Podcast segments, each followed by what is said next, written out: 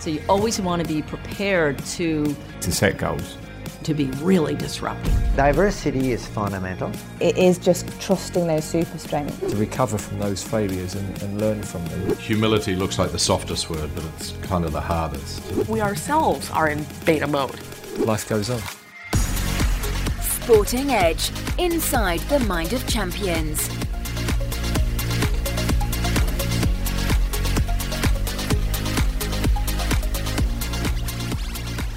Welcome to the Inside the Mind of Champions podcast. My name is Jeremy Snape. I'm a former England cricketer with a master's degree in sports psychology. Since retiring, I've been fortunate to work with and interview some of the world's most successful thinkers and performers, and I'm passionate about translating their habits and routines into practical strategies to help you become more successful. In each episode, I'll be dissecting a common performance challenge to help you improve your mindset, your leadership, and your team performance. To me, our mindset is the next frontier, so let's find out why.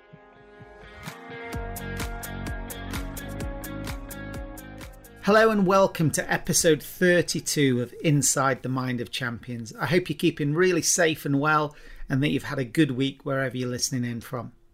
Well, this last weekend saw the flagship Formula 1 race, the Monaco Grand Prix, the jewel in the crown of Formula 1 in the season. And we saw Max Verstappen record an exciting victory. So to keep the theme, I thought I'd share a combination of the insights from our digital library to celebrate life and lessons in the fast lane. So remember that as a Sporting Edge member, you can access over 700 of these bite-sized micro lessons and insights to help you to navigate the challenges in your own career, with brilliant insights from neuroscientists, military leaders, professors, and elite leaders in business. You won't need to waste time trawling Google and YouTube. We've curated all of these brilliant insights down into the highlights, 2 minutes long, on loads of different themes. I think there's 75 different themes, things like innovation, difficult conversations, decision making. So you'd have a range of experts when you type in those keywords. So come and have a look. We've got hundreds of executives using this around the world as a community to learn together. So as a podcast listener, if you go to sportingedge.com/membership and use the special code PODCAST50, then you get your first month half price, and that's just £15 including VAT. So worst case scenario, you just cancel it straight away and you will get way more benefit than that. So please come and give it a try. Thanks so much for all the people that have joined us in recent weeks and months. It's great to have you as part of that community. We're having some great events and discussions on high performance.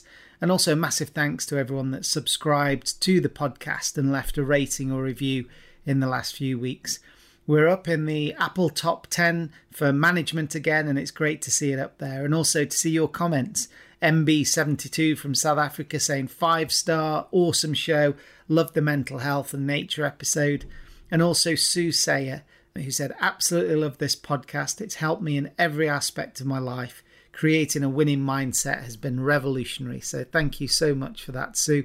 I'm really thrilled that you're getting benefit from it. Remember, if you do want to send me an email or ask me any questions directly, then hello@sportingedge.com is the best place. Maybe you've got some ideas for the podcast, you've got some questions that you want me to help you with, or even you want me to come and speak at your reunion conference or run a webinar for you. I'm desperate to get back on the conference circuit and start to see loads of my clients. And please just ring me up or get hello@sportingedge.com and summons me to get me out of the house and back into the conference and event circuit. I'd love to help you out. So talking of circuits, we're going to look at the F1 circuit. It's fascinating from a performance perspective. We've got massively talented drivers. We've got highly tuned supercars. We've got data flying from every angle, and all those experts and engineers that need to make sense of what's happening in one of the most dynamic and demanding schedules in the world. In this episode, I'm going to take and intersect between the people and performance from 3 interviews that I did when I spent the day with Force India Formula 1 team a few years ago. Here's a taster of what's to come. Well, this is the fantastic thing about Formula 1 and makes it so interesting. And it's why we tend to find once people get involved in the industry, they never leave. Before we left that event, we were focusing on the next event and people were back in good spirits again. And the results were we went to the next event and we had probably 6 of our best pit stops. But I find that it's 3 seconds, but the slower you do it, the better you are. Because there's always setups and there's always solutions that in theory should make you go faster, but if the driver isn't able to exploit it, then you have to go back to the drawing board again. Every single time we turn a wheel, we're trying to develop, improve the speed of the car and therefore improve the results. And if you don't, you will get left behind because every other team's doing the same. So the first thing which is astonishing about Formula 1 is the constant competition. The fractions of a second can mean the difference between getting pole position and being midway on the grid. Whether you're one of the big teams with massive budgets or one of the smaller teams, that makes a massive difference as well. In 2019, it was estimated that Mercedes had a budget of around $480 million US, and Ferrari and Red Bull also had budgets in excess of $400 million. And some of the smaller teams have got around $130 to $150 million. So massive difference there. And every team is looking to get those incremental gains and to sort of punch above their budget, if you like. And wherever you are, that one constant is that hunger to compete. And that competition means constant change, as we now hear from Andy Stevenson, who's the sporting director at the Aston Martin Formula 1 team. Well, this is the fantastic thing about Formula 1 and makes it so interesting. And it's why we tend to find once people get involved in the industry, they never leave. It changes at an enormous speed. I mean, people at home would believe that they're seeing the same car race from race to race. So, for instance, if we were racing in Monaco one weekend, Canada the next, it's the same car. It is a very, very different car. We're permanently tuning the cars for specific circuits, but we're also developing the cars. Formula 1 is non-stop development.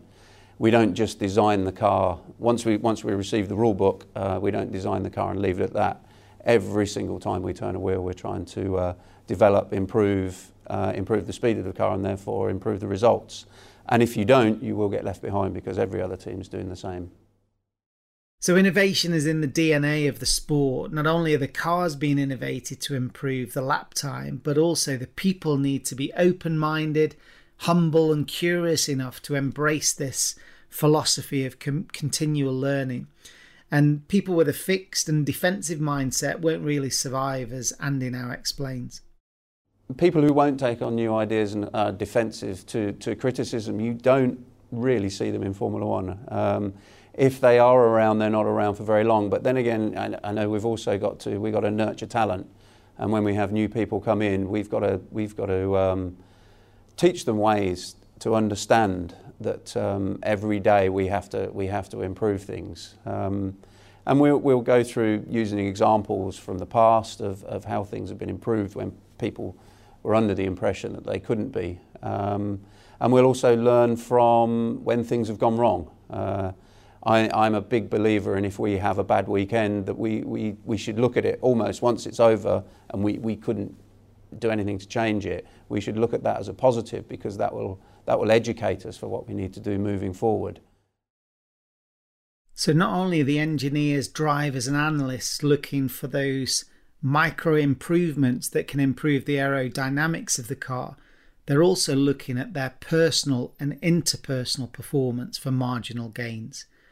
There are few higher pressure environments than in a Formula 1 pit stop, and as Andy explains, getting great people and exposing them to lots of varied challenges really allows the leaders to find their signature strengths and where they can best be deployed within the team. When we're recruiting, we need to ensure that we use those people to the best of their abilities. Sometimes it might not actually be what we've hired them for. So certainly on the race team with the mechanics and pit stops, more importantly, we rotate positions. So we have specialists in certain positions, but part of our preparation is to try people in other areas. Just because they may have a better skill set for doing it, they may have slightly better eye-hand coordination, or they might be stronger in one direction than another. And again, we We also have certain people who will react to pressure situations better than others do. So in a pit stop, we will use those guys that probably aren't quite as confident on the less important roles, and the guys who are very confident on the more important roles. But again, we work with these guys tirelessly on a daily basis for 52 weeks of the year, apart from when they're on vacation, obviously, for 52 weeks of the year, developing these skills. Pit stop is, as you see now, is an incredibly crucial part of the race, but we only have sub 3 seconds, and we won't be long away from sub 2 seconds to get the job done. And we can only do that by putting the best people in the best positions. Well, that just shows how fast the improvement cycle is running within Formula One, because just a few years ago, this barrier was 3 seconds that they were trying to break, and now the pit stops are all under 2 seconds, and that's absolutely remarkable. I love that idea of taking people with great character, intellect and team skills and giving them loads of chances to show what they can do in different roles and different environments. As the picture becomes clearer through those patterns and through those experiments, they're introduced into one or two key positions in the pit crew, and then they need to master the execution of those skills under pressure. Simulation is such a big part of the preparation, as they need hundreds of repetitions to get this absolutely into their muscle memory, because you can't do that with a multi-million car flying round the live racetrack on a race weekend. At the time, Mark Gray was the head of the 24-man Force India pit crew, and he gives us a sense for how they prepared for these set pieces in the climax of the race weekends. There's a routine that we practice all the time. We've got certain calls that come from certain key members of the team, and those calls then start a reaction from the guys. The first call that they get is to stand by, and within that call it tells them who's coming in and what changes or what they're expected to do during that call. The second call, which is about 20 seconds later, would be to come out into the pit lane, and at that time they bring their necessary equipment out with them. They get into position, and then the third call they hear is that the car is in the pit lane. The workload is relayed to them again for a second time, so that there's no doubt about what they have to do. And then from that point on, it's automatic. The car's in view, and it's a well-rehearsed operation. So imagine the heat and the noise in that pit lane, that feeling of holding the heavy equipment or the wheel, listening for the call from the pit crew leader in your earpiece. Then you start to roll the tyre forward into your position and seeing the car arrive through the corner of your eye. In a flash, you're crouching, looking forward. The car flashes into place right in front of you, and you have to adjust your position by a fraction and deliver. Your teammates are all doing the same. It's a bit of a frenzy all around you. They throw their arms up in the air, and that all happens in under 2 seconds as the car whizzes away. It's absolutely incredible. I don't think many of us can comprehend the speed and precision the engineers and pit crew need to execute that pit stop. I can imagine the panic. So I wanted to ask Mark what the key was to a brilliant pit stop, and his answer provides a great insight. Well, I find that it's 3 seconds, but the slower you do it, the better you are. There's a fine line, because you can mess up and be slow, but if everything's gone to plan, it feels slow. But you look at the time, and it's the best one you've ever done.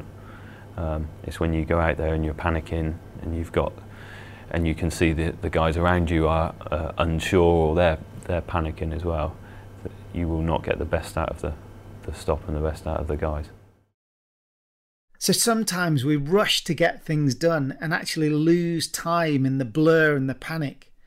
Here we've got a team working in unison to execute an incredibly complex sequence of movements, and they're not rushing. Every job has its rhythm, and we can only become more efficient when we are in the present, with our brain mindful about what we're about to do. We're calm and focused, because if we're in blind panic, then we're going to drop that metaphorical spanner and that sets us back time. So how many of us at the moment are rushing around trying to change our businesses or drive change in our lives and careers, and we're trying to do it all within 3 seconds? You know, perhaps we need to slow down, because if the pit crew can slow down and make a brilliant job of changing all four wheels in 3 seconds, then I think we've got to be patient. We've got to take our time. We've got to think through the most important parts of the changes that we're trying to deliver in our lives and make sure we execute them. So sometimes this insight tells us we need to slow down to speed up. So Formula 1 tells us that better never stops. And if you're keen to keep improving your thinking and your career, then here's some more information about how you can learn in a safe environment with the Sporting Edge Members Club. During times of uncertainty and pressure, your mindset will be the key to your success.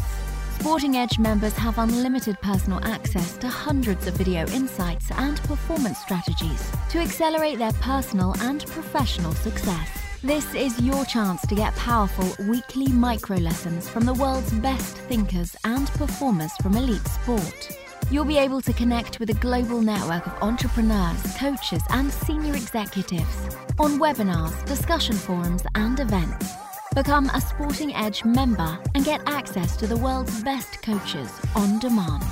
For more information, visit www.sportingedge.com or email hello@sportingedge.com. So even when we've got a brilliant set of individuals, all clearly briefed and knowing how to execute their individual roles, we can't always have a perfect performance when you're right at the margins of what's possible. So I was really interested to hear if Mark had had any setbacks with the pit crew and maybe how they'd responded when those setbacks had happened. So we always get setbacks.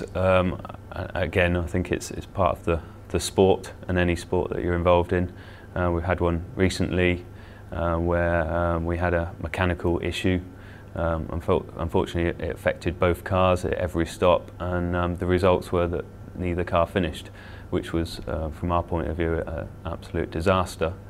The guys involved in the stops took it to heart, and we come away from the race with our heads down. Everybody was gutted for the result, and people were questioning, could I have done things better? They were questioning their ability to do the job, but at that point, I felt we had to step in and assure people that the issue wasn't with anybody. We reviewed the videos, and it was quite clear what the issue was. And we just got the group together, debriefed it, discussed it, chucked some ideas around the table, and tried to pick people back up. So before we left that event, we were focusing on the next event, and people were back in good spirits again.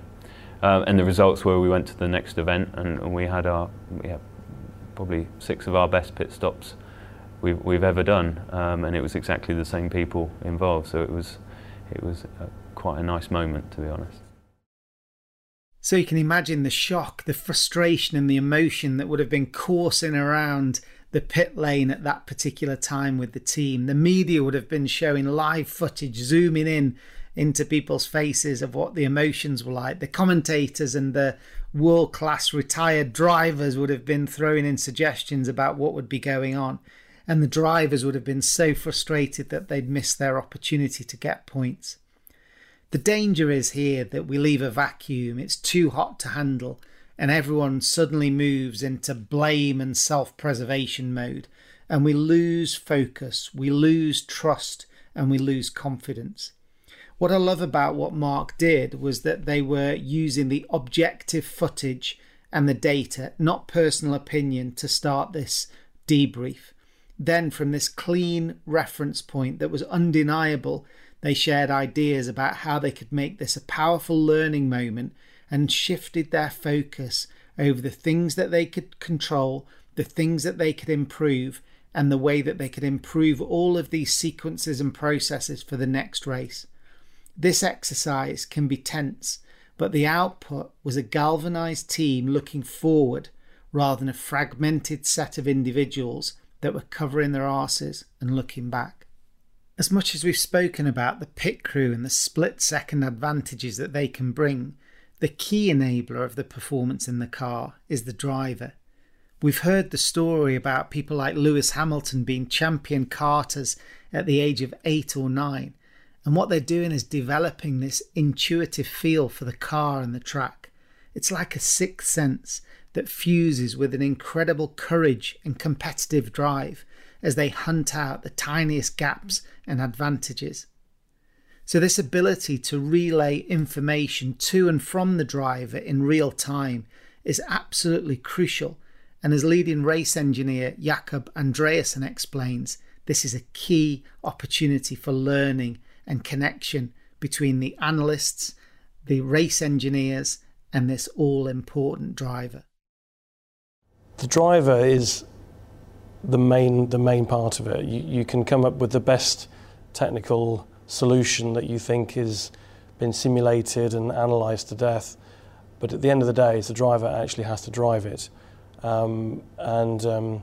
If he's not happy with it, then all the data in the world doesn't really mean anything, and you have to use the driver's feedback hugely in your process for making the car go faster.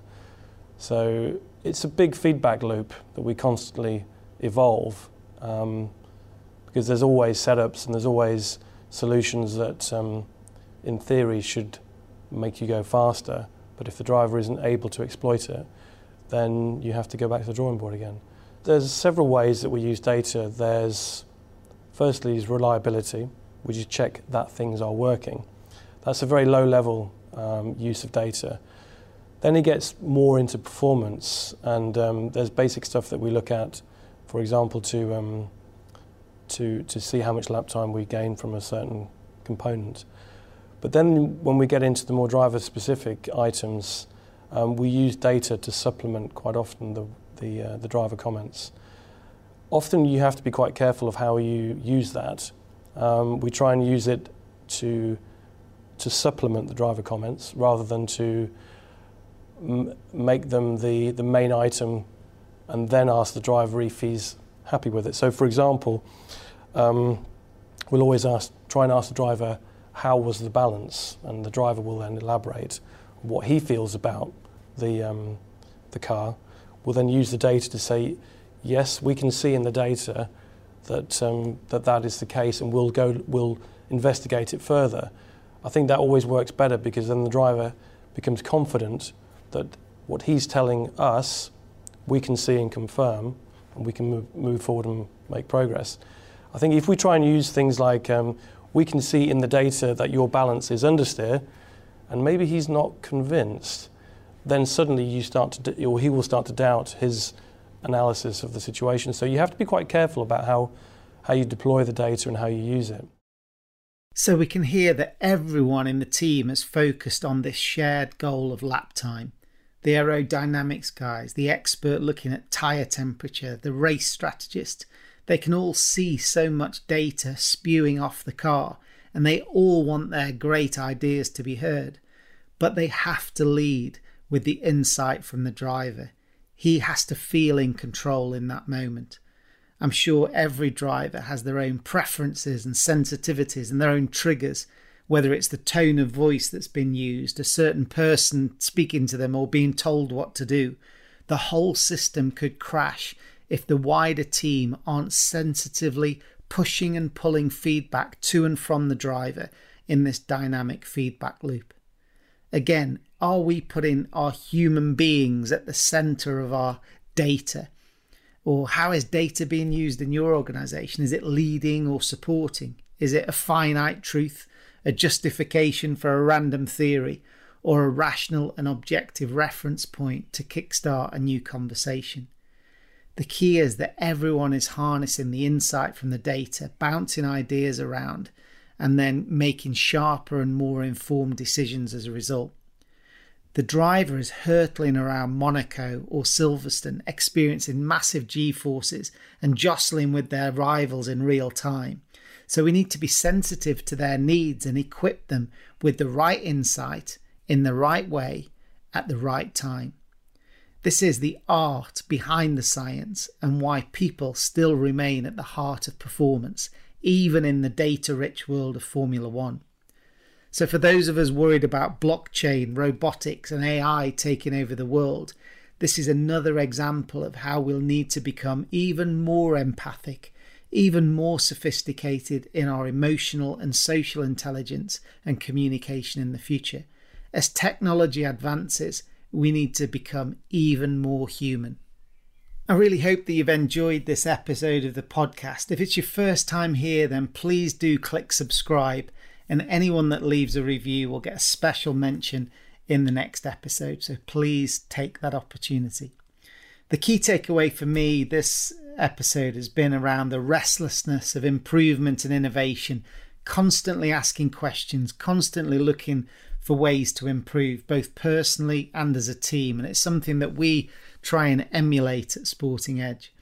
If you're a lifelong learner and always looking for fresh ideas to improve your thinking and your career in a safe learning environment, then come and check out our members club at sportingedge.com/membership. You'll be joining a brilliant community of people who want to learn new psychological and leadership strategies to accelerate their performance. So if you use the code PODCAST50 in the checkout, you'll have a half price first month as a trial. So that's just £15 including VAT. So please do come over and join that community and let me know what you think. I'd love to hear from you for any event inquiries or any questions that you've got about the podcast. So please send those questions through directly to hello@sportingedge.com, and I'll be able to speak to you in the next few days. So until next time, take care, and remember to slow down if you want to speed up. We'll see you soon.